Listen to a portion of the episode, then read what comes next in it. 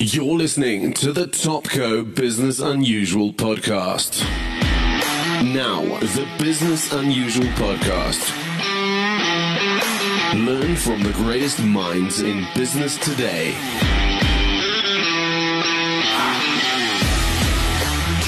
Interviews hosted by Ralph Fletcher. Learn how to improve business, get tips from industry leaders, and be motivated by real life experience. Topco. Business Unusual. Welcome to this week's episode of uh, Topco Business Unusual podcast. I'm joined today by Stafford Masie, who's looking uh, pretty fly there in his gym.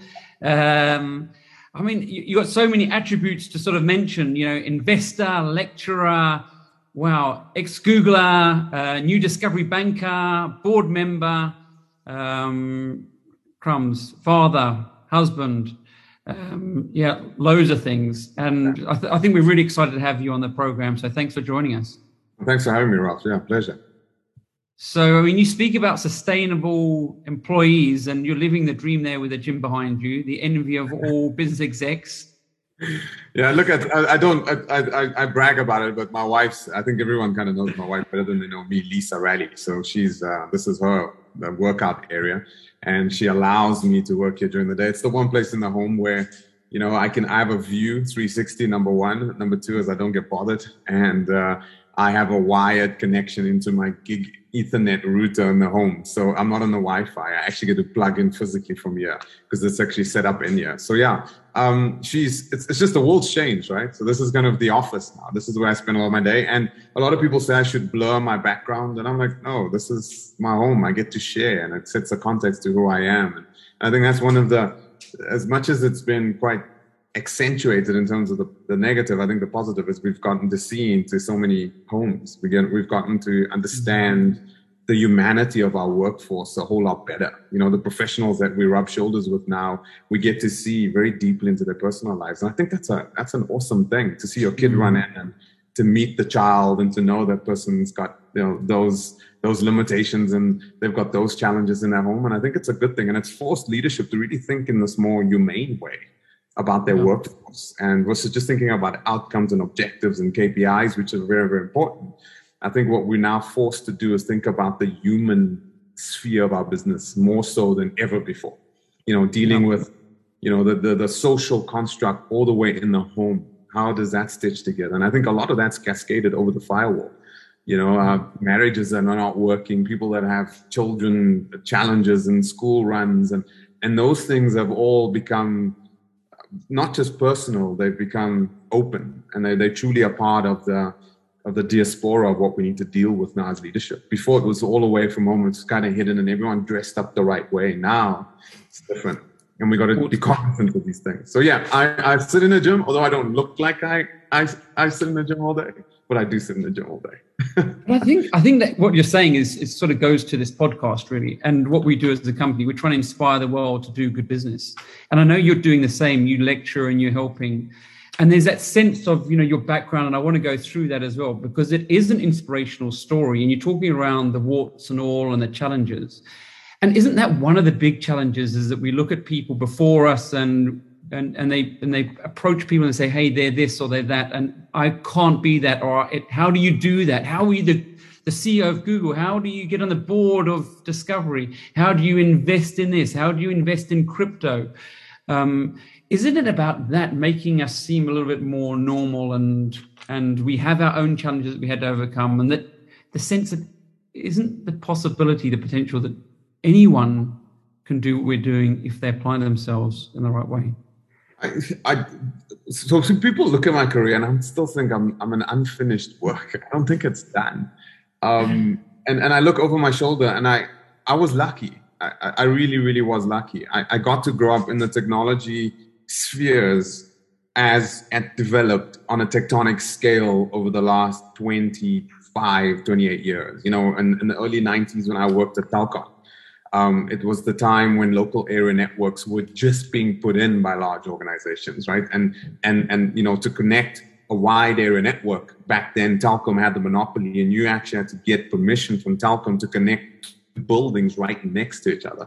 that connection physically had to be done by Telkom. You need permission. That the legislation, because they had the monopoly, forced that. I saw the birth of local area networking. I saw the birth, you know, and I'm talking from the mainframe computer to local area network. Then I saw the birth of the wide area networking, and then I joined Dimension Data after Telkom, and that was the time when when everyone was putting in Cisco routers and networking was new and it was all about the toaster where you plugged in the one side and the other side out and it had the Cisco label on it. And Dimension Data were deploying these large networks and it was fascinating. And then they bought internet solutions and I got to meet, you know, the Aptekers, Alon and Ronnie, and, and they were the first true ISP in the true sense. And they were providing internet connectivity for the first time, dial-up connectivity. It was incredible. ISDN lines and putting them. So I got to see that, and then I split off from that, and uh, they gave me money. I mean, a couple of individuals at DD gave me a check for three hundred and fifty thousand rand. It was more money than I ever saw in my life, and they said. You're trying to start a software business inside of this, but it's not going to work. But we love what you're doing. Go off and go do this because it's going to be fascinating to watch you. And they gave me a cash check. I remember sitting down with that money and looking at it, and I'd never seen that amount of money in my life. And it was 350,000 Rand. And I went off and I built my first startup. And I, I joined forces with another guy, and we built up this company, which wasn't technology and product sales focused, it was focused on technologists. For the first time, we were building up this entity where if you were a software engineer, a hardware engineer, developer, a hacker, we would employ you. And we bought a house in Pretoria and we filled it with engineers and we won big contracts because we weren't selling tin or software. We were just there to provide skills, which was scarce even back then. And then Novell came along and bought that and I landed up inside of Novell. And within my first six to nine months, I bumped into Eric Schmidt. And Eric Schmidt was came to South Africa before he joined Google, and he came without any bodyguards. He, uh, the the country manager was sick, and I went on a roadshow with him.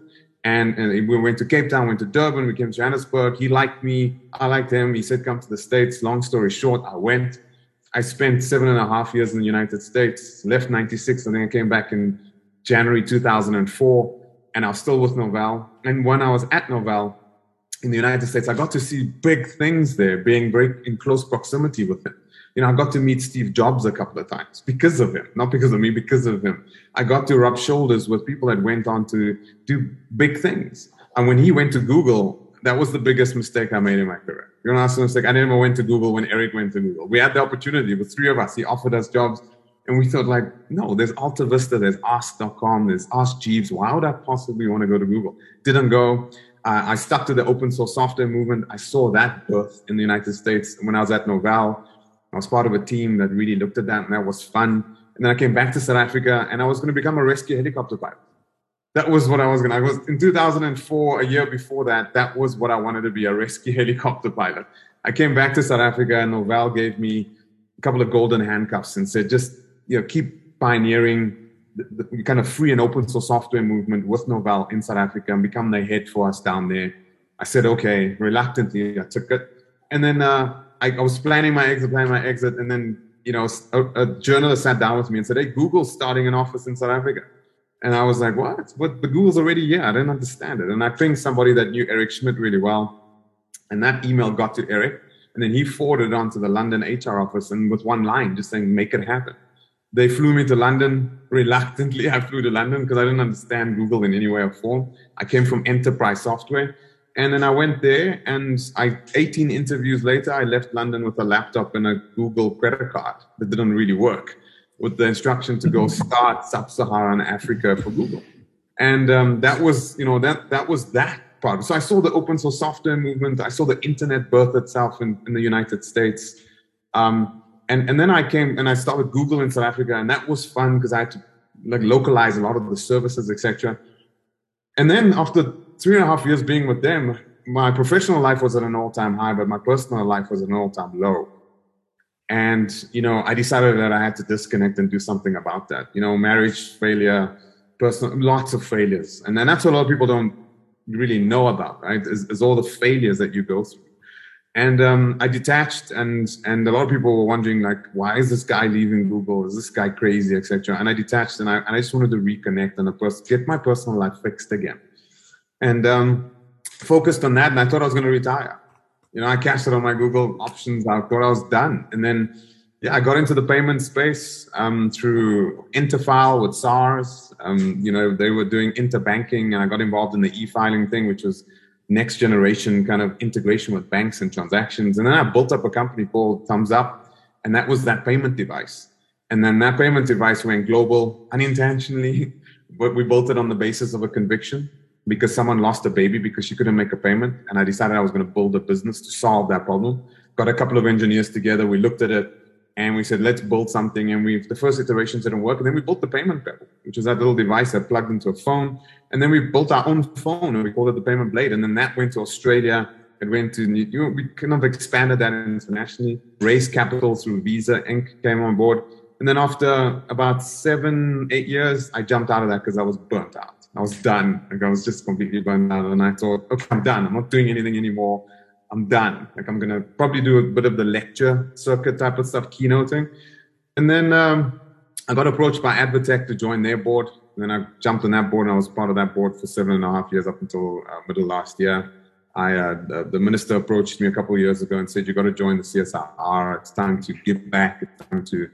You know, you've you've reaped enough rewards now. We need you, and I, I reluctantly joined that board um, on the basis of of that uh, coercion. And then and then, uh, yeah, Adrian Gore and Hilton approached me this year and said, um, "We'd love you to join the Discovery, um, you know, family."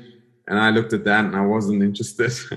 but we, you know, we lots of discussions, and I loved what I was hearing, and uh, there was a lot of resonance, you know, between them and myself. And, and I decided to join the bank, and that's they're doing a lot of work there. There's a lot of focus going on that in that group and they want to do some crazy things. And and I want, and I thought, okay, you want to do some crazy things? I'll I'll jump on that horse and let's see if you can do crazy.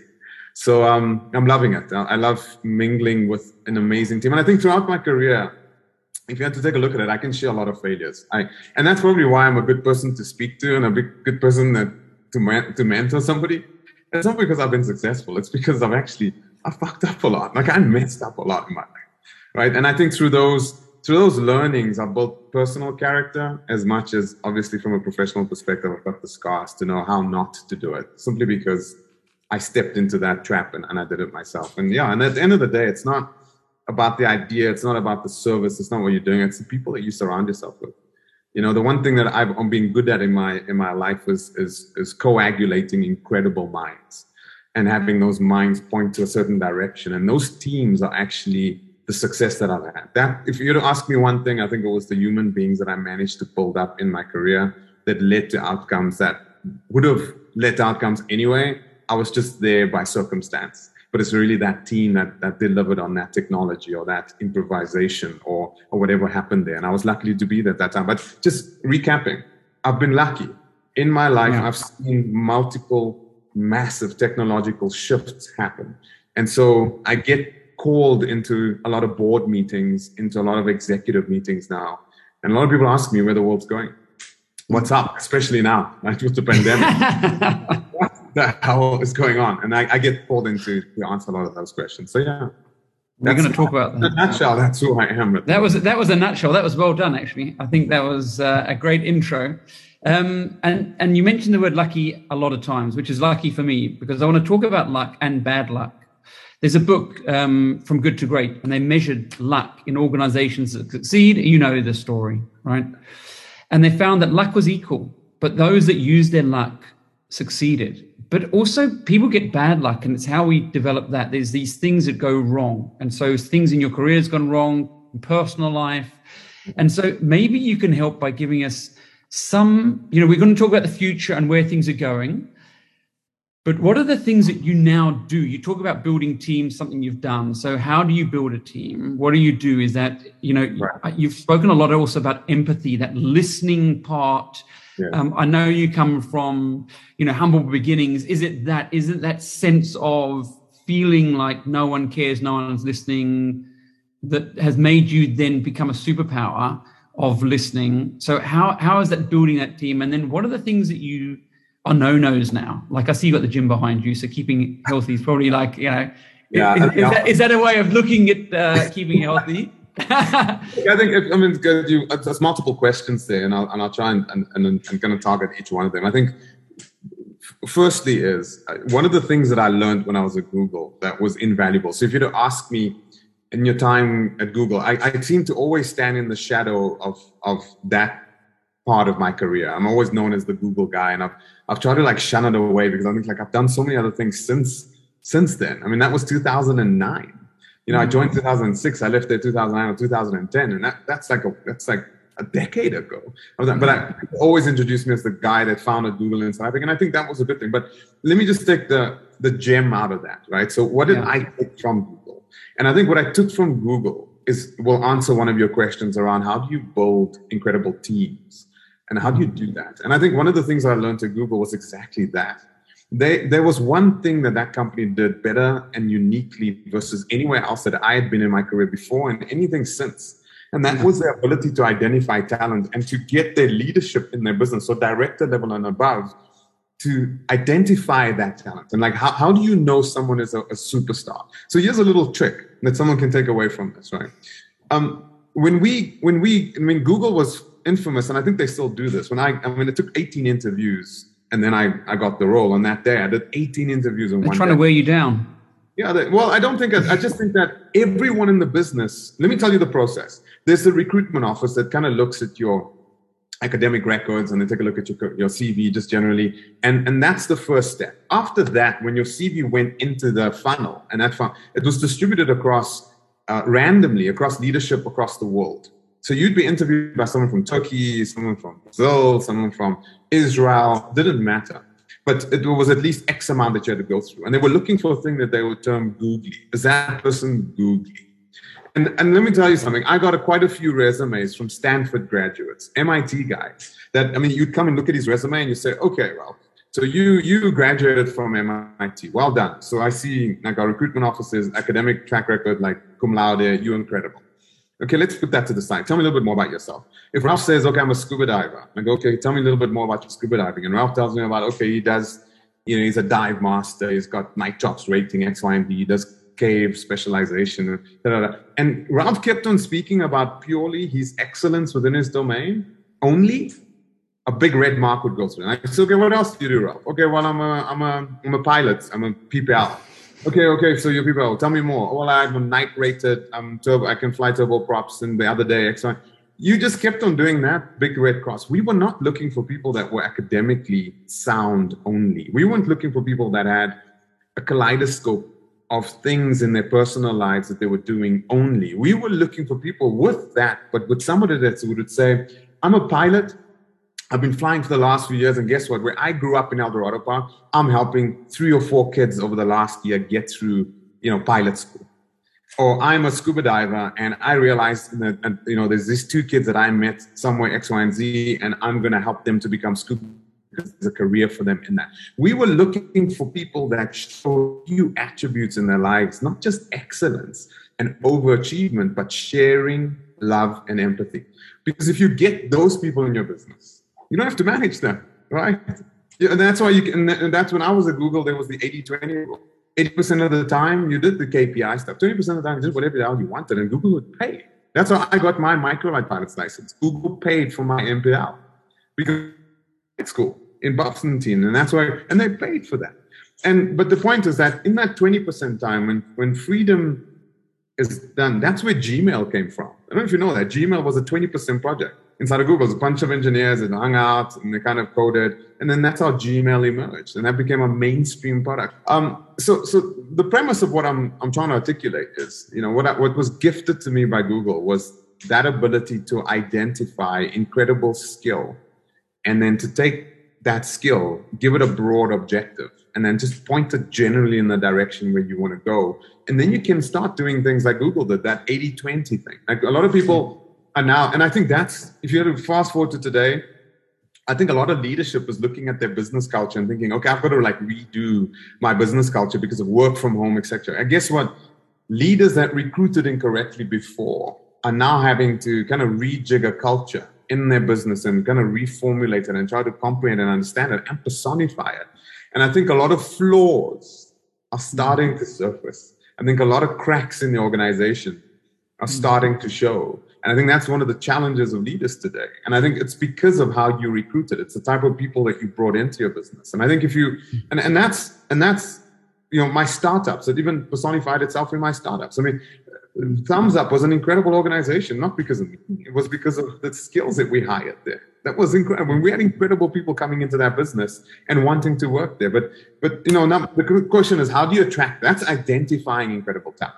So talent that shows empathy, love, sharing, and a social good in its personal capacity um, with excellence is what you want to bring into your organization because that, that's how you identify. But like, how do you attract talent like that? That's a big challenge. That's the other side of that coin, right? One is identifying it, recruiting it, and compensating it. The other one is and retaining it. Um, uh, the other side of that is how do you attract it? And I think, I think you know, we hear about this word a lot, and I hear it a lot, and I'm, it's a little bit irritating. It's like there's a few words that I don't like at the moment. I don't like cloud, and I don't like I don't like purpose. I don't know why, but like people just use these words so loosely. Um, but I think purpose is so important right now. You know, that's how. And and and I remember when I this is my lesson that I took from Thumbzup when I bought Thumbzup. Right. Um, it's it's how I look at entrepreneurship. You know, every I always say because people kind of glamorize entrepreneurship and like everyone wants to be an entrepreneur and start their own business, especially in this time. And I go, go, go ahead, right? But I can tell you something. entrepreneurship is something to be feared. It's not something to be, you know, uh, like just the greatest thing is to, to know whether you are one or not one from an entrepreneurship perspective. And I think there's two types of entrepreneurs. And I always say this before I get there. I always say entrepreneurship is not for everyone, but everyone should try it once like get it out your system. See if it's for you and then if it's not for you sit in the slipstream of someone that is an entrepreneur add incredible value there and you'll have immense purpose and fulfillment right? I mean being the tip of the spear uh, not the wood behind the arrow means you have to take on a lot of things. And not a lot of people are built for that. I mean they're not a lot they're not built for that from a family structure perspective a personality perspective. It's just not for them. But you know, I think there's two types of entrepreneurs. I think there's inventive entrepreneurs and then there's innovative entrepreneurs. I think inventive mm-hmm. entrepreneurs are very different from innovative entrepreneurs. And people say, well, that sounds like the same thing. I disagree. Mm-hmm. I think a person that goes and builds a digital marketing agency, that mm-hmm. entrepreneur is taking things that exist and mm-hmm. kind of putting them together and creating a business. And there's something to that. And I think that there's a lot of that type of entrepreneurship. Building a, a mobile app development company. It's not your phone, it's not your operating system, it's not your developer kit but you're putting people together and you're building on it. Mm. I think inventive entrepreneurship is building things that don't exist in the first place. Yeah. Uh, and that when those when you're an innovative entrepreneur, passion and you know positivity and those things drive a lot of invent, um, innovative mm. entrepreneurs. Inventive entrepreneurs know that passion is bullshit. Passion mm. runs out. Uh, passion mm. kills you. Right. The driver in, in the inventive entrepreneurship realm is none of those things because you're building things that people don't even know they need or people know there's no Gartner mm-hmm. magic quadrant. There's something that doesn't, and most people are skeptical that you're even going to make it and you're going to fail mm-hmm. so many times. But what will bring you back as an inventive entrepreneur every single time is conviction. Mm-hmm. That's the driver, right? And conviction with purpose together is an incredible tool. And that's what you need from in a pure, authentic way when you're an inventive entrepreneur. And that's what I built the Thumbzup. I met a lady that lost a baby because she couldn't make a payment, right? Mm-hmm. I, I, I've constituted a team on the basis of them having a shared conviction for that. I took a picture of her and I told mm-hmm. them, you're not working for me. You're not working for a piece of technology. You're here to solve this lady's problem. She lost a baby during childbirth because she couldn't make a mm-hmm. payment. And I took them to that story. And I said, you want to become a part of this conviction? And that's how I, I not just identified incredible talent, that's how I got talent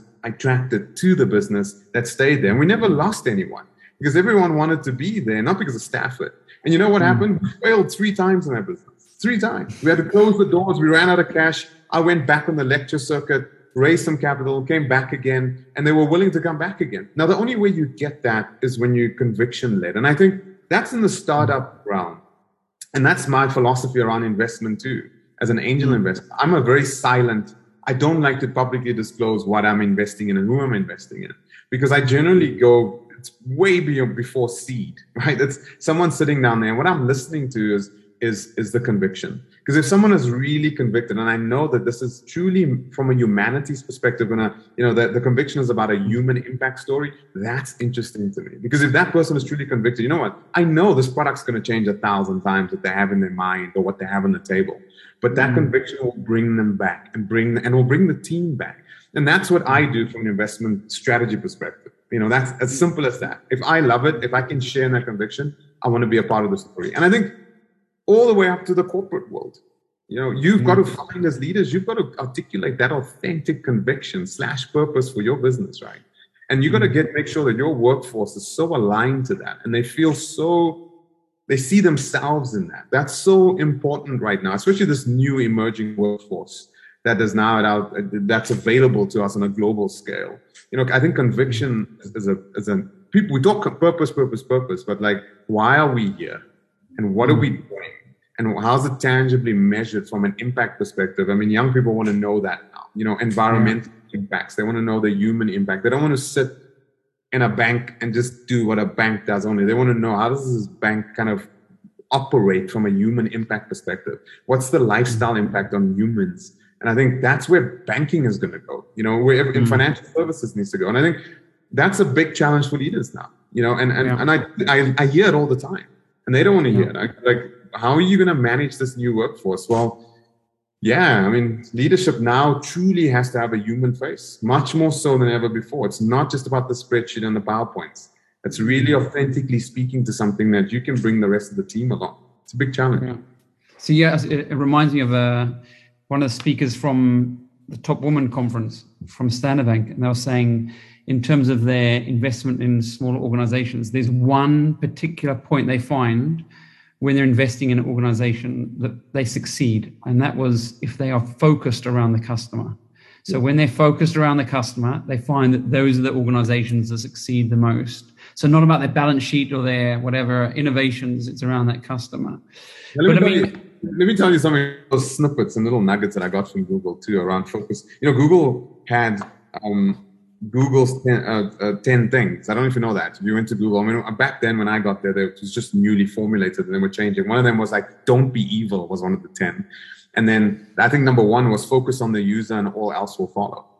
And that was their number one rule. Just focus on the user and all else will follow. Another one was don't, you don't have to wear a suit to be serious. And they had quite a few of these things, but you know, focus on the user and all else will follow was an incredible thing. And, and I saw it inside of Google. You know, we, we worked on a project that we thought was a multi-billion dollar opportunity globally for Google. We had a project team together. I was part of that project team.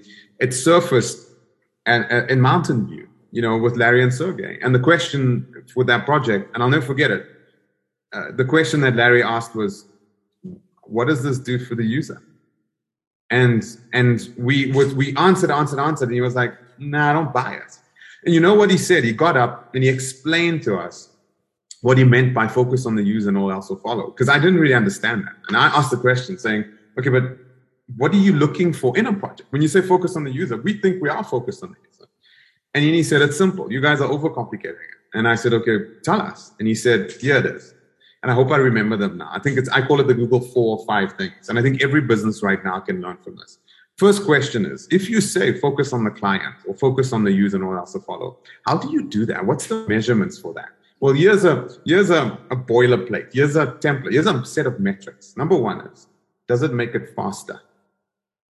Speed. Does it make it simpler? Simplicity. Does it make it more relevant? Relevance. Number four is can you deliver those first three with full verbosity? And number five is can you ensure that the business can do that with agility? Those are the Google five things. So if you look at Google search, they personify that. It's extreme speed, right? extreme speed. It's extreme simplicity, the Google. I mean, you go there, it's just a little search thing. Number three is it's extreme relevance. If I search for Ralph, I get everything about Ralph, newspaper articles, videos, you name it comes up. The fourth thing is um, uh, uh, uh, the relevance is incredible as you're typing things are finishing. So, and, and Google delivers that with incredible agility as a business. So if you ask yourself out there as a business, when you say focus on the user, what are your metrics? Are you making that service simpler, faster, more verbose, more relevant? And are you delivering that as an, on an agile basis as a business? I think that I saw for real in front of me when a project just got squashed because I couldn't match those five metrics. And that became something that I always looked at in every way, even from a startup investment perspective. Does the service, what does it do? Does it make things better? Okay, how do things become better? This because they become faster, simpler, more relevant, and you know, they they deliver things more verbosely with those first three in principle. And that's that's an incredible metric. That's incredible kind of superpower when you can start looking through that lens because it really gives you clarity on are we doing the right thing? Are we going the there? And it, a lot of organizations don't do this. They embark on projects and they they think, okay, we're going to redesign our website, and then they start a, re, a website redesign, or they're going to build a set of mobile apps, and they you know they put 20 million rand into the budget, and end of the year they slap each other on the back, going, yeah, yeah, yeah, yeah, we're going to set of mobile apps, and they didn't, haven't asked the, uh, they've taken a, a shitty service and they plugged it into a mobile app. They haven't asked themselves those questions, right? Is it simpler, faster, more relevant for both? And is it being delivered on an agile basis so we can continually aggregate service into that? And i think that's a big big thing. Yeah, innovation right? It's a yeah. overused word and in too many values that they don't have those outcomes. I mean do you, I mean, do you are you aware of like bob moesta um aware of no yeah. Not aware of yeah. I mean he's he's into a, a lot of this right? It's um job to be done Clayton yeah. Christensen, those sort of guys. Really interesting. But I mean, one of the aspects I do want to ask you, if if you're putting HR, and we just did the Future of HR Summit now, and people at the center of an organization, how do you get the right HR officer or recruiter to to assess and bring in and attract the right people? What are the what are the attributes that you look for in a recruiter? Because it might be different from a team member. Right, right. I think I, you know, for me, if you had to say, here's a recruiting officer, and you know, I, it is someone that intricately understands the business, not the business sector or the product and the outcomes, but truly understands the culture of the organization, truly understands the human beings inside that organization, and understands it on a real, real personal human level, and mm-hmm. almost almost does like an enneagram map of the leadership team, everything in there, right? I'm, I've my wife's kind of switched these more esoterical aspects on in my head around like a, uh, and it's it's geeky in its own way and I've and I've really embraced it things around like the like really understanding what are you? what, what are you? I've been told I'm an eight. Ah that makes sense. Yeah I told them an eight. Um yeah I, I uh, you know I, I very little attention to detail outcomes focused uh, needs to lead the room. Leader uh, yeah yeah the warrior yeah, yeah, that's, that's I've been told I'm an eight. Have you embraced it? Have you embraced the eight, the healthy eight? I don't like being put into like, oh, you're a Taurus eight.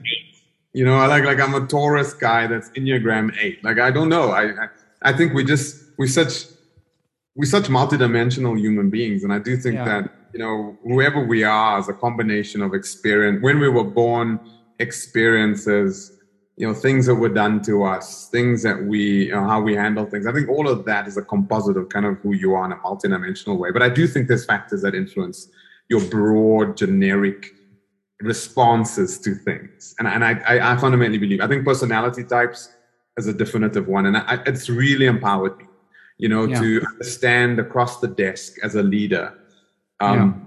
you know what what are the drivers for this person? That you know like as, a, as an eight um, you know, I just I, I kind of build the plane as it takes off. You yeah. know, um, a, a, six or a seven can't do that.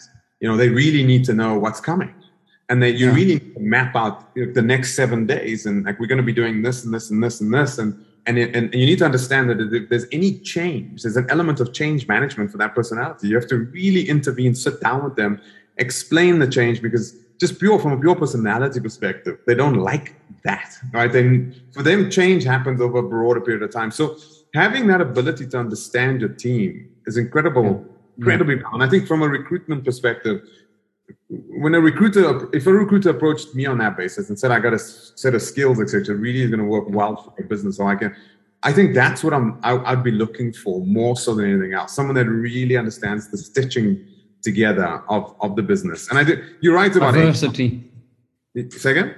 Diversity as well, you know, of, of thinking and backgrounds and everything. Someone who understands that we need to take these different enneagrams, different people from different cultures, different environments, and we've got it here in South Africa, right? I mean, you can you can really get a good cross section.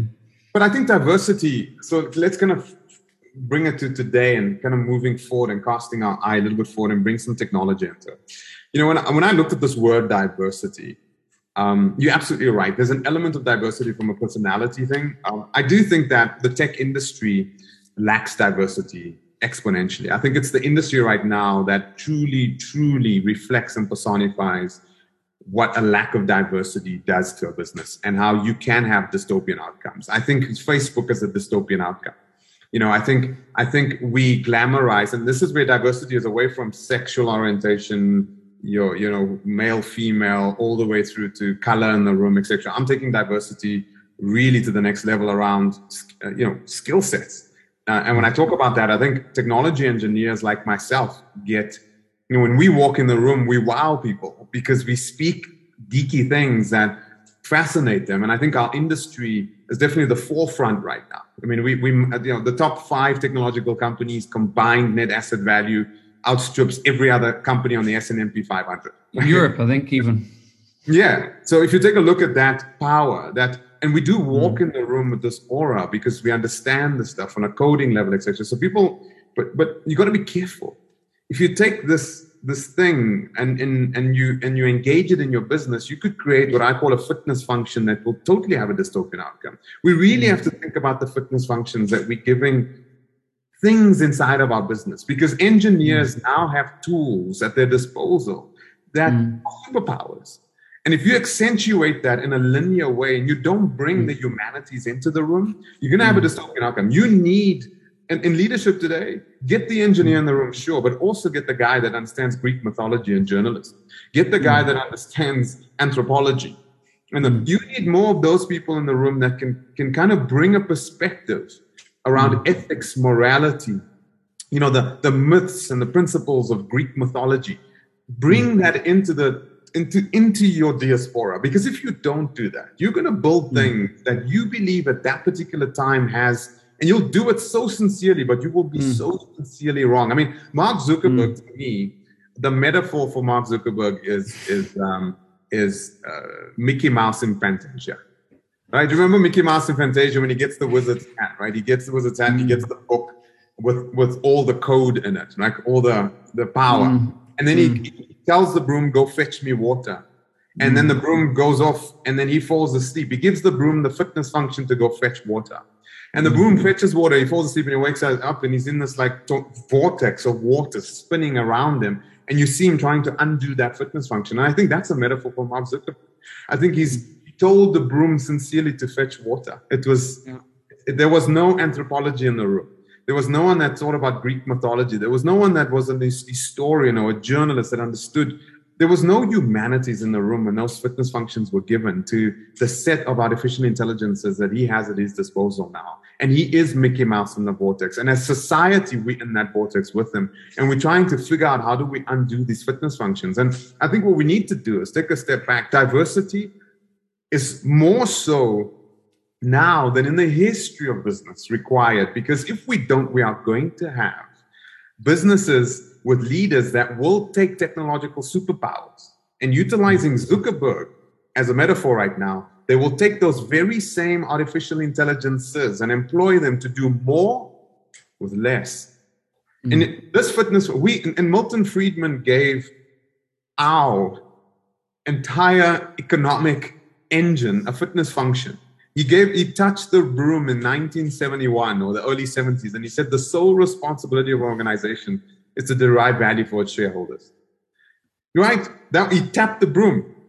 And you know what? That was good. That was fascinating. That was awe-inspiring when he said that. That from a capitalistic perspective, it made a lot of sense. But we fell asleep, and now we've woken up in a vortex of extreme wealth concentration with markets that don't serve them, with inequality being, you know, AI is a superpower, but its kryptonite is this inequality that we're seeing happening right now. And we've got leaders that have powers now. And I think leadership have to, has to you really as a leader, and, that's what your, your ethics committee, your, you know, the, the folks that really look at the humanities aspect of your business, you know, make sure they're front and center right now. Because you know what? Your, your CIO and all your engineers in the room are going to show you how to do a whole lot more in an automated fashion with less human being. So we, if we don't stop this, if we don't tackle this, then this lack of diversity is going to lead to dystopian outcomes on a mass scale. And we will land up at a dystopia. But, you know, many people have said this. I, I, think a dystopia is a very real reality when you look at technology, but it doesn't have to be so. And if a dystopia did occur and hmm. machines did displace us, disintermediate us, it won't be because of the machines. I think it will be because of a lack of creativity on behalf of leadership to, to see a new day, to take a look at the tools and realize. I mean, when in banking, when we shoved the ATM into banking, you know, the automated teller, um, you know, we didn't lay off all the tellers. We yeah. kind of took people away from sitting on a chair all day, shoving fat wads of paper through thick glass panes. And we, we mm-hmm. gave them a computer and we augmented them with technology and gave them access to content and we created information workers. Then knowledge, and through knowledge workers, etc. And through that diversification, we created a new portfolio of services in financial services. So machines are here to free us up from doing the stuff that is mundane and shitty which we shouldn't be doing. But if we're not careful, machine human symbiosis is the most beautiful gift that's ever been given to leadership. What you can do with your human resources when combined with your disparate species of artificial cognition, that outcome could create a new set of portfolio and services that were previously unimagined. Just like a bookstore that went online decided to take its infrastructure and shared and created one of the most valuable companies in the world today. Amazon was a bookstore. AWS, mm-hmm. Them taking computing power that they weren't utilizing and creating an API to that and enabling all of us to utilize it. And arguably, that's one of the most valuable businesses in the world today. And I think that's again another metaphor for yeah. the promise. So, so, so, you know, what we need from a diversity perspective is a diversity in thinking we can't just be an insurance company. Why, why can't you be a tech services company, even though your core was insurance? Why, why can't you take a look at your human as? Why are you shutting all your back branches? Those are facilities with human beings in them. If you overlay that with AI, you could suddenly start generating services that were unimaginable. And I think it's a lack of creativity on behalf of leadership to utilize these tools, not just to disintermediate humanity, but to create a diversification and portfolio of services that were previously like unimaginable. So I do think we need to reimagine. And I think that's the greatest responsibility that we have to have today is to reimagine um, ourselves and our businesses in a new way because whatever you're thinking of is truly, truly possible. It's funny. Um, I've been scammed twice in my life, and both times it was when I wanted to buy a Mustang, a 1969 fastback. Right. And I paid money across, and I got all excited. And then last night, so funny you talk about this, but last night I was on Facebook and I saw an ad for Amazon tokens. Right. And I thought, I'll buy them. I'll use my Bitcoin. And I and I was going to buy five thousand dollars worth right. from my Bitcoin. And I showed my wife, and for some reason I said, no, no, because she holds the wallet. Come, pay this thing, just take a picture and let it go through. And I realized it was a scam and it was from Facebook. Right. So all the things you're talking around, we're getting excited. Ethically, there's there's a lack of this in terms of bias. You've got these sports stars who are getting sort of um, abused um, on these different platforms. There seems to be a lack of ethical um, energy on around these technologies. And so then I ask a question: Is that if we know that there's a problem and we know that's a leadership, how do how do we how do we recruit against some of these things? How do we recruit in terms of integrity? What are some of the tools that you've used? So, so that's such a that's such a such an interesting one, and I and I think it is a societal challenge right now. Um, you know, I I I, I think it was Copernicus that said the following, and I, and I, and I stand corrected, but I, I'm just trying to shuffle through the ledger of my mind just to come back. But I think it was Copernicus, and maybe not him, but one of the, the, the these, these almost like deities in terms of their intellectual capability in the past said the following. And I remember doing a lecture with business school one day about it, where he said, you know, reading is less than 150 years old, right? So, so the ability to read and write en masse is, is young you know, just just think about that for a second, right? Um, the ability to take thoughts away in a book. I mean, it's it's incredible. I mean, when, if you take a look at photography, the first instantiation of photography en masse and its impact was in Paris, and and you know what made it really, really popular was when men could take men and probably women could take pictures of naked women and walk away with it. they were never able to do that in the history of mankind or humankind. They were never able to take a picture of a naked human being and actually go. And you know what? Prostitution actually took a dive. The, the prostitution industry took it up. Men were more interested in a picture of a naked woman and being alone with that than actually being physically with somebody. And that was quite profound because that was a, a, set of receptors or something in our brain that suddenly switched on that was laying dormant there all the time and it was always there and then suddenly it was there and we could like exercise it right? It's just it's like it's like putting like i'll fast forward to it but, but like taking a book away was a profound thing because the way you gained access from knowledge from afar was not even reading a newspaper. It was the bishop that had the rights you know, the spiritual rights to read the book would come to the town square and put the big book on his lap, and then he would do the modem that would wirelessly convey the messages in that book, right? And and those thoughts is all that you could go away with. When when man en masse could read and write, we could put thoughts onto paper and use the technology of a pen and paper and go away with Ralph's thoughts and his ideas and go away and become contemplative and and kind of think about that. And actually, that ability was profound. We, we, never, we never, that was there, latent in our cranium, but we just didn't unleash it, right? And that unleashed so much. And that's always been inherent in us, that we've always wanted to like express ourselves in one way or form. And the written word was it. But Copernicus, I think, was the guy that said, um, you know, when there was a lot of fighting for everyone to read and have access to books and write. And he said, if all mankind get to read and write, and everyone gets to put their thoughts on paper and, and take away those thoughts of other people, mankind will go mad. And I'm paraphrasing heavily, right? And I don't even know if it's Copernicus, but I definitely read it. And I, I did a lecture like 15 years ago, maybe, at a, at a business school, and I said how farcical that is. And I spoke about social media in this way where it was accentuating this capability now, where we have this ability to put our thoughts not look the guy in the cave he walked into the cave right put clay in his mouth put his hand on the cave wall and spat and that was him expressing himself on the cave wall and and then you know kind of fast forward to today we have digital walls and you know we call the facebook wall your twitter wall and you go there and you you you, you you know, it's, you clay in your mouth, metaphorically speaking. You put it up there. You say how you feel. You express your thoughts in ways that, and Copernicus may have been right. I think he was right. And I'm starting to come to that realization literally over the last 24 months that if all mankind has the ability to put their thoughts on paper and everyone has a view and everyone has a soapbox and no one has authority anymore and everyone has facts and all facts can be argued, then maybe humanity does go mad. Yeah. And I think uh, maybe that is true. And I think maybe that thinking back then of those these philosophers was so sound because I think this is what social media is. And I, have I've been trying to teach business leadership about social media. Social media is not Facebook and Twitter, and you cheapen it. Social media is human beings going somewhere to express their humanity in ways through a glowing rectangle on the periphery of a network you know, empowered by engines of artificial intelligences that allow us to do this in ways that we've never been capable. We can create a crowd.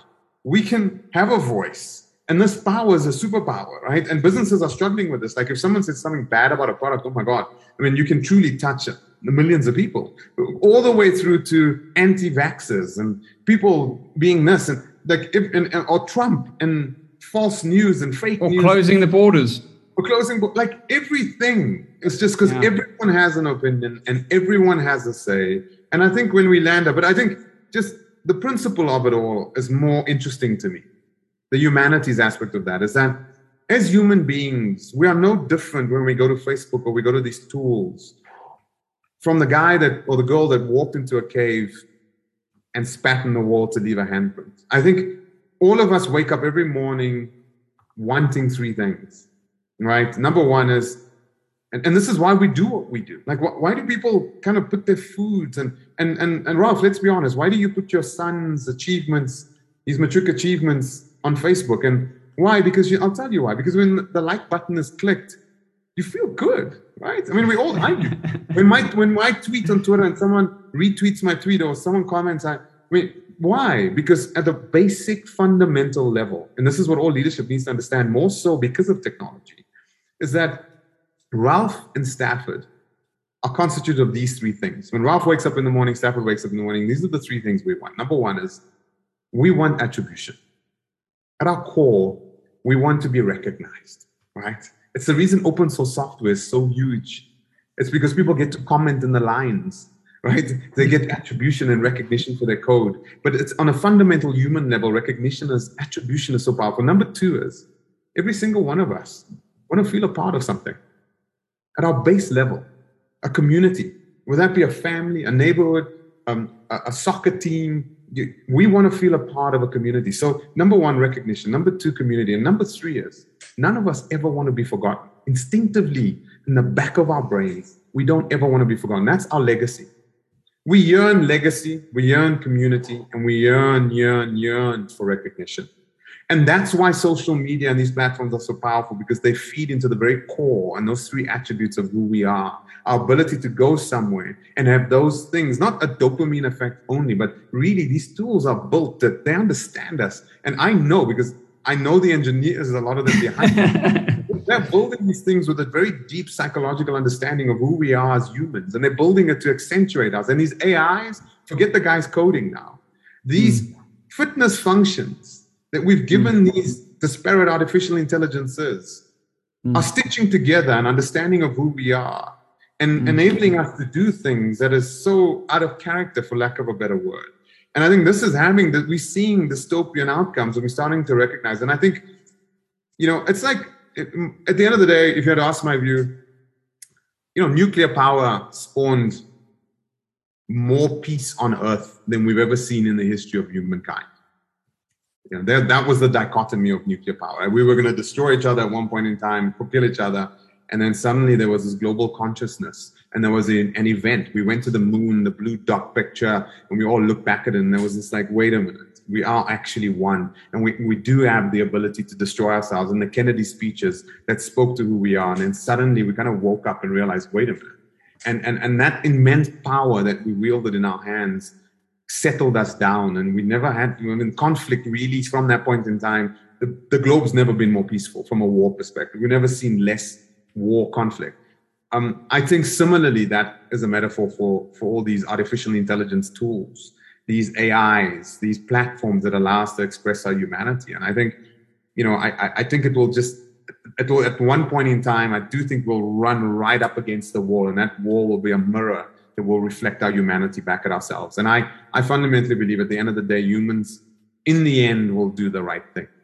Um, not in the in the moment, but in the end, will do the right thing. And I think these tools that we have are dystopian tools. They will have dystopian outcomes. But I think in the end, you know, that, that 51 49 thing, right? I think, you know, 51% are good, 49% are really bad. I think that 1% is what gives humanity the median to continually progress forward, uh, in my opinion. And I do think that, you know, where it's going to come from, where does it start? I think it's all the way down to the home. I think just like when you got music on Spotify and it's so beautifully clear streamed across your fiber line.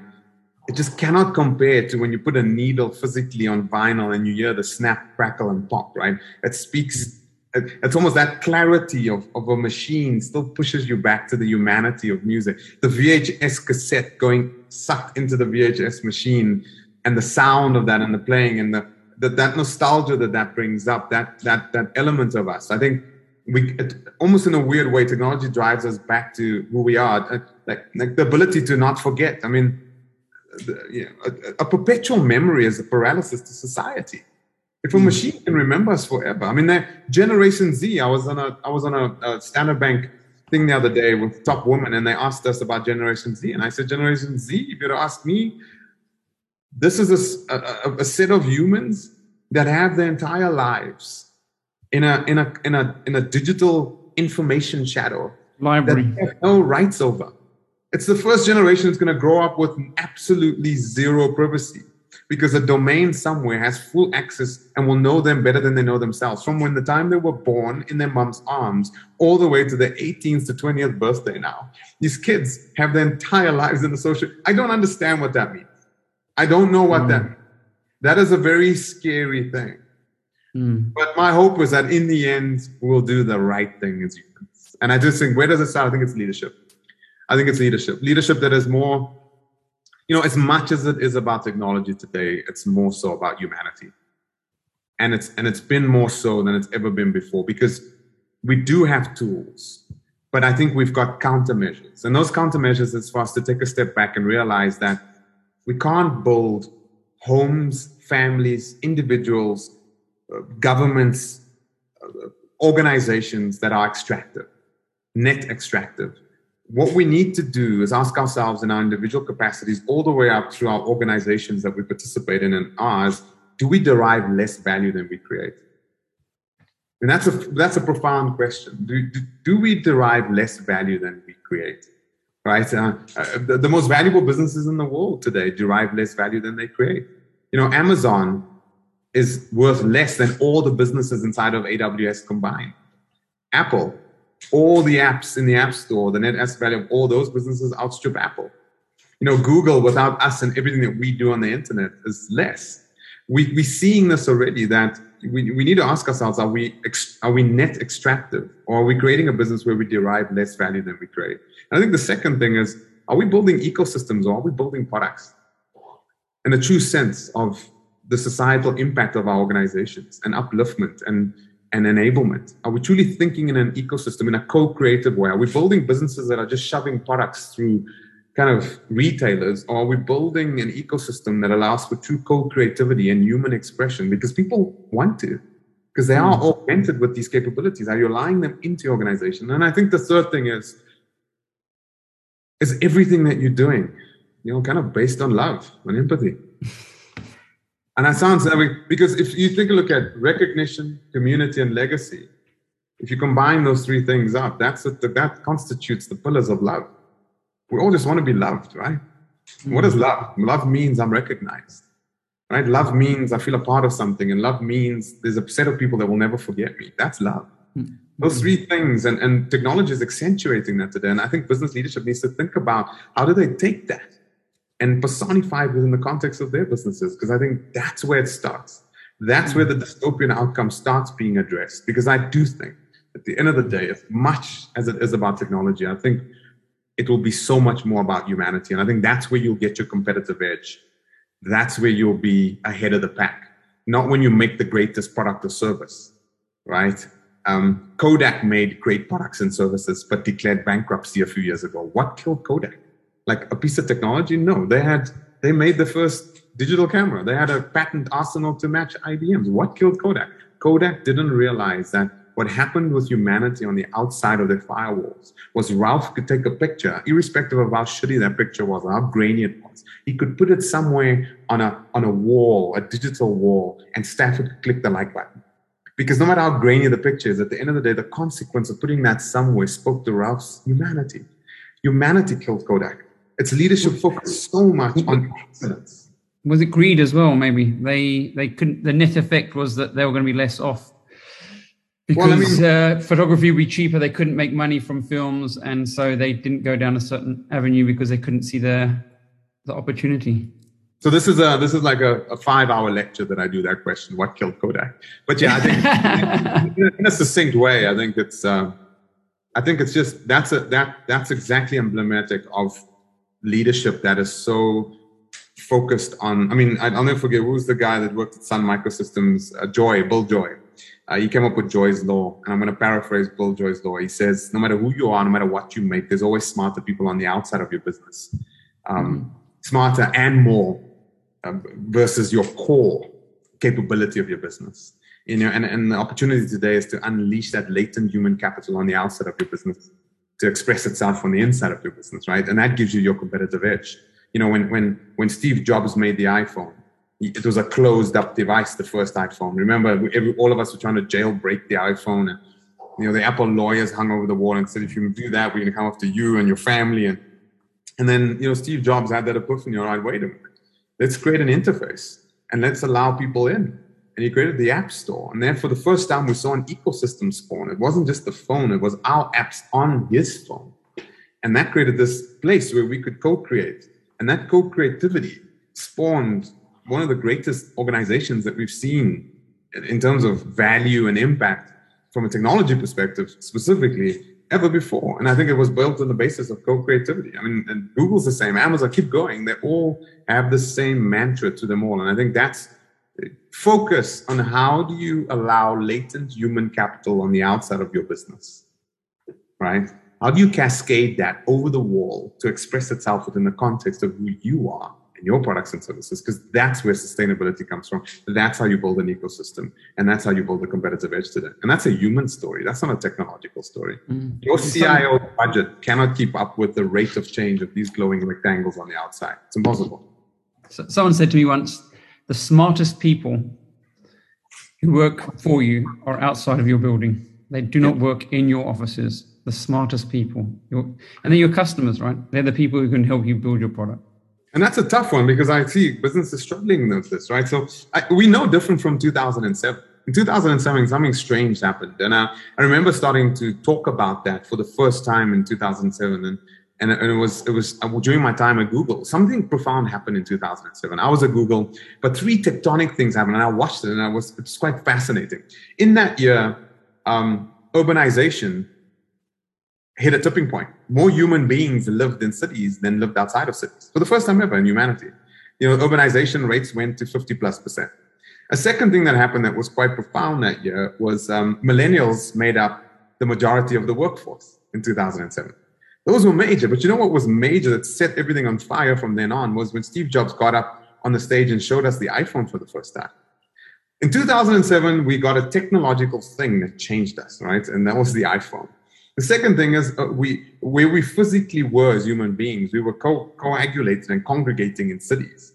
And the third thing is, is we had this new emerging class of human beings coming into the workforce en masse, and that spawned the technological change that we saw all the way up until probably the beginning of 2020.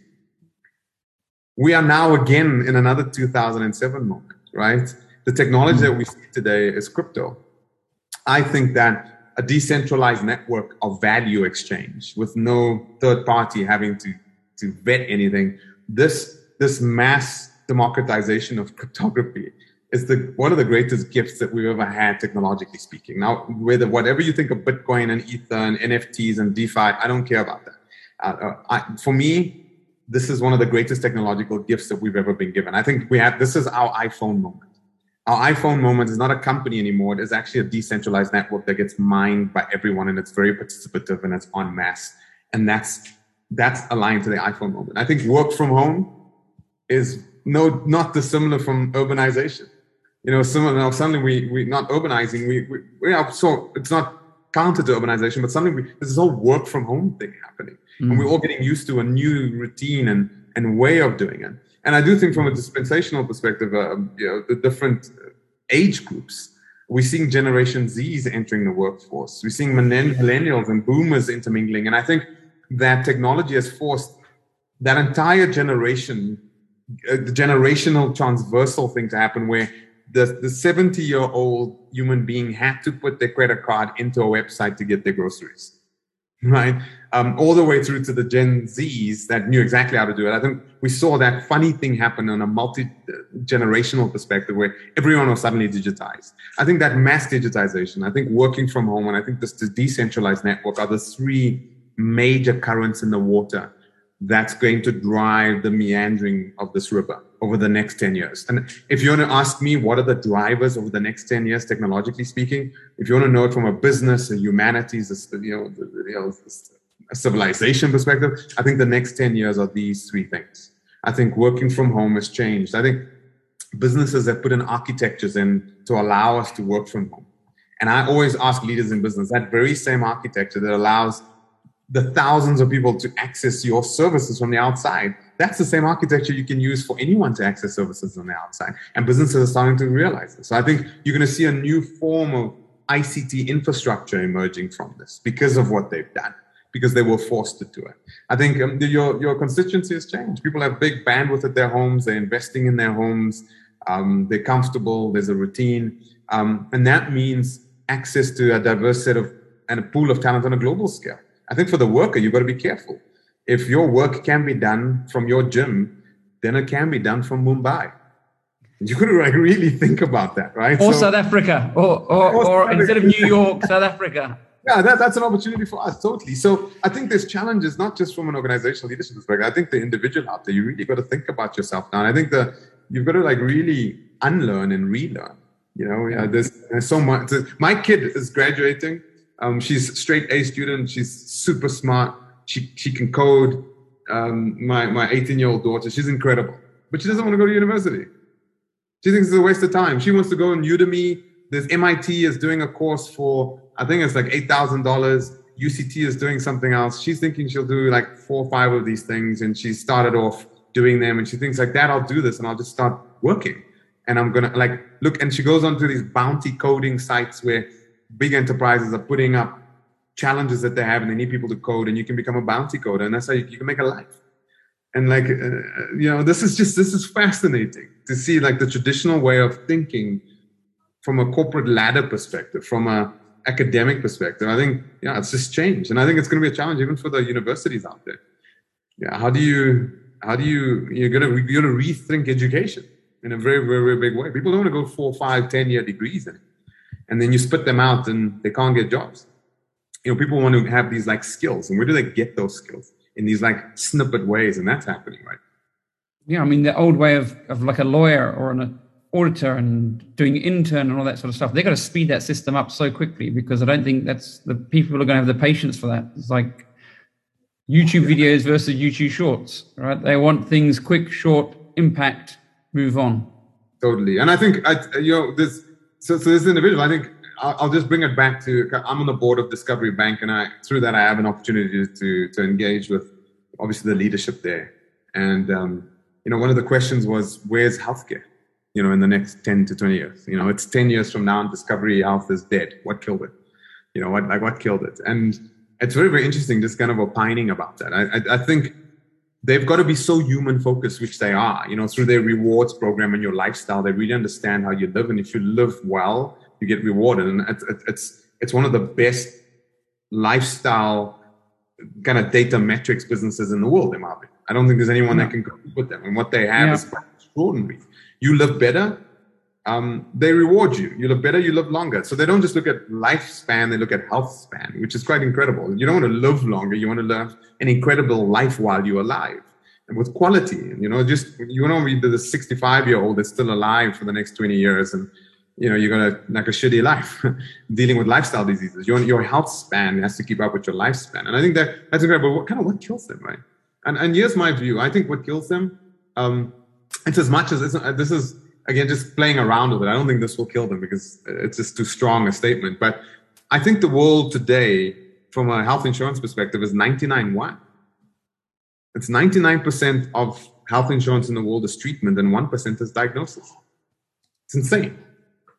It's like you go to the doctor, he takes out a file, at best he looks at a laptop with your fi- a folder with your file in it, and he broadly kind of looks at you and he diagnoses you, and off you go right? You're not being diagnosed extensively with deep, big data driven data lake ways, right?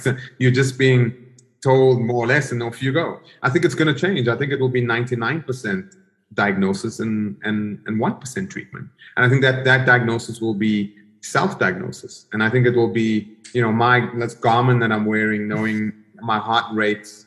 Yeah, it knows steps climb, steps, stairs, walk, sleep, heart rate, uh, oxygen levels. Uh, keep going, keep going, right? I mean, we've already spawning these rich data sets into into the clouds in the sky um, that are personal biological assets. And I think a coagulation of that combined with some more metrics gives us superpowers. That gives us more the opportunity to get preventative healthcare. You know, Ralph walks into this restaurant and somebody needs to tell him, "Hey, Ralph, the last time you were here, you ordered this menu item don't order it again because the probability of you feeling lethargic in the next three to four hours is 80%. So don't don't get that. And and I think that's that's where we're progressing towards in that sphere. And you see that the power moves to the edge of the network. And in that sphere, we don't have doctors, right? What we have is is is less doctors and more nurses right? Because it's about self diagnosis being treated in an analytical way. And when it's getting treat- treated, it's getting treated in this targeted way. So a doctor becomes a nurse with a two year diploma augmented by the disparate species of artificial intelligences, aggregating all these data lakes associated with you to give you something that's so relevant to who you are that has a data driven outcome to it. I think that's how healthcare looks in the future. I think we're going to have hundreds of thousands of nurses, you know, health practitioners that have this capability to come and do this for you versus a doctor that you see a couple of times a year that broadly kind of gives you advice. And, and, and I think that's a great opportunity for discovery because I think if they can spawn them, they can make that happen and integrate their lifestyle network with that, I think they could be the forerunners of this. But I think this is just this, these in the next decade, this will happen. Uh, you know, it's, it's going to destroy a doctor's job, but it's going to incur more medical work. Right? Just like when we were plowing the fields to chase calories, right? Um, with oxen and like on the sweat of our brows in the year 1900. You fast forward just a few kind of years to now. You know, now we run away from calories and we have Michelin chefs and we have hors d'oeuvres and we've got, you know, we're not meant for that. We're meant for this. And I think every industry is going to go through these fundamental shifts over the next decade. And I think these big three things that I mentioned are going to be the drivers in those in those waters. For sure. I was thinking now about the Garmin watch. One of my indicators is stress. Right. And thinking about work and it, maybe employers will be looking at their employees' stress and it'll be integrated. That work assignment's not good. But there's a certain amount of stress that's good. You've got to test yourself. But certainly unabated. It's not. Stafford, it was amazing to have you on this program. It really was. You, you I'm going to re-listen to it about three times, I think. it's so much information. Um, it really was good fun, and uh, we thank you so much for for your insights.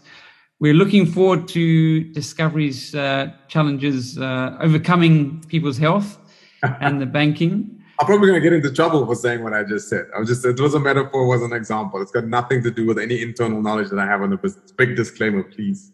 yeah, I, I, loved your thing there though about, um, and it's often a thing is like, um, before you, you know, you should try and live your life as if you're at your own funeral. Um, what would you want people to say about you and then live that life? And, and it's funny how you talk around the business going under in 10 years and what made it happen. These are two profound sort of things that I've never thought about like that. I've always thought about the business in success. Mm. I'm, I'm very optimistic. I've never thought the business in failure and then what are the things that we need to do? What are the risks associated to it? So that was also a really big thing for me yeah. as well. I think it's a, it's a, Jeff Bezos thing, right? It's okay. not um, it's not asking what's going to fundamentally change over the next 10 years. It's asking what is fundamentally going to stay the same. Like, yeah. It's fundamentally going to say that your customers are always going to want the cheapest price, right? We know that's never going to change. So there's like looking at it just, and not necessarily from a negative perspective. I mean, I am casting like you died, what killed you. But I think the other way to look at it is kind of looking forward, um, not in a pessimistic way, but almost in a way that says, hey, what are the fundamental things that we know is never going to change relative to the constituency that we service? Like what's not going to change, right? And how do we enhance that? And how do we and and, and I can empower that? How do we make that better and and become the best at that? And and that's how amazon thinks right? This entire that that the the e-commerce aspect of them is all about driving down price. It's all about delivering in the quickest amount of time giving you a service that was unbelievable. I mean they they're an incredible business. I remember doing a presentation about Amazon 15, 20 years ago, right? And in that presentation, an Amazon factory worker was someone on a forklift with a brace around their midriff and a big you know big warehouse and a big sign on the wall saying x amount of injuries not happened in x amount of days. Oh Today and the amazon worker is someone that has glowing rectangles as one standing on a platform orchestrating disparate machines on a factory floor no one can go there because of how fast they move and they're getting more out of a square meterage of space that was previously unimaginable. But they're not laying off people. Like that's what's strange about Amazon. They, they they're deploying like hundreds of thousands of robots and machines and and engaging in all these artificial intelligences, but they're hiring more people. Because Amazon doesn't think about technology as a disintermediator of humanity. It's thinking about how can I take my human beings, free them up from the mundane, let that get done. But the core services, how can I deliver that in an unimaginable way? I'll never forget it. Year before last, uh, I think it was Jan, February, I was in New York. I left my power cable on the plane. I'm a Prime member. I, I said, hey, can I buy this cable, uh, Apple cable? Um, the concierge called me in 35 minutes saying, hey, your cable's here was like, wait a minute, I just clicked. What, what, are you sure you got the wrong right room? It's an unimaginable service that, that they can actually deliver that in that particular way. And see, that's those are those things that don't change. Unbelievable price, unbelievable customer experience. Those are the fundamentals. Those are things in the next decade that won't change. Technology may change like crazy, but how does your core in that regard um, get emphasized, and how do you double down on that? And I think that's because businesses like Accenture came out with a quote year before last. I think it was two years ago that said how do you measure innovation? Uh, and they said, well, whatever you're doing right now from a research and development perspective or an innovations perspective, whatever those projects are, need to represent 75% of your revenue in the next 36 months. If that's not your rate of change, so you know, so whatever you're doing right now, that's not going to represent 75 plus percent of your revenue in three years' time. You're not an innovative business, and I think that sets fires alight in executive offices. Like, wait a minute, we need to be more and maybe not. Maybe you just double downing on the core, right? And coming back to those Google principles. Is it simpler? Is it faster? Is it more relevant? Is it no? Are you looking at speed? If people are going to love something, no matter you know, speed is a key thing. Can they get it first? Um, a great book to get is Kevin Kelly's book, um, uh, What Technology Wants. It's a brilliant book. I think that's it. Yeah, What Technology Wants. And he talks about the fundamentals that people will always want. They'll always want it first. So mm. create scarcity in a way. Forget, you know, the, what is abundance? what, is, what is monetary value in the future? Is is first availability, getting it first before anyone else does. That has value to people, right? Secondly, is speed. Right outside that, speed has got huge relevance. The third thing is um, he goes through all of these things, which are quite fascinating. How people like um, authenticity. You know, uh, yes, people will want the track free, but if they can have the album with your with your signing, they'll want that at a premium you know, um, in person, being somewhere in person as whoever that is, that presence, there's a value in that. And I think, you know, technology takes away all these other core things, but it forces you to reimagine some of those services in a new way. And the way you reimagine those things is not to be the super innovative company. Go back to fundamentals, man. It's like just go back to fundamentals. You, technology forces you to go back. Technology in your home. Let me conclude on this. Technology, because of the transversal impact of technology in your home because your kids are always on their phones because your wife has never been more accessible to an ex-boyfriend or you from an ex-girlfriend because your child as a daughter has never been more exposed to a predator because of all of these things in your home. What it means is that you as a leader of your home you know what you have to do?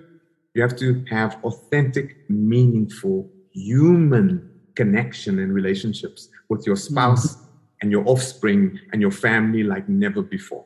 Why? Mm. Because if you don't, technology will create the gap. It will mm. fill the void. And so because of technology, it's so much more about humanity. You got to mm. like really interface with your children. Put your device down, right? Mm. Put it down and have meaningful connection. You know, you, you and your wife, device free, meaningful connection. If you don't do that, don't blame technology. Right? Technology is forcing us to have a responsibility to go back. And I think that's the metaphor for business. That's the metaphor for government leadership. That's the metaphor for what the world needs more now than ever before. The world doesn't need more technology, although it's getting it. What it needs more so from all of us is empathy. That's more so human, human based empathy, not machine automated empathy. Human connection is what we all, we all want. That listening, that listening. It was great to have you on board. I, th- I, sometimes think of the word gratitude um, and how important that is. I think the whole time gratitude, gratitude, gratitude. But I'm very grateful that you are on this podcast. I think you gave some amazing insights that hopefully everybody can really take away from. So thank you for that. It was great to look at your amazing gym. Uh, I've got to get back in there more often. I promise. And, next time I'll look like I, I, I actually use it. Thanks so much, Stafford. It was amazing. Thanks, Thank Ron. you.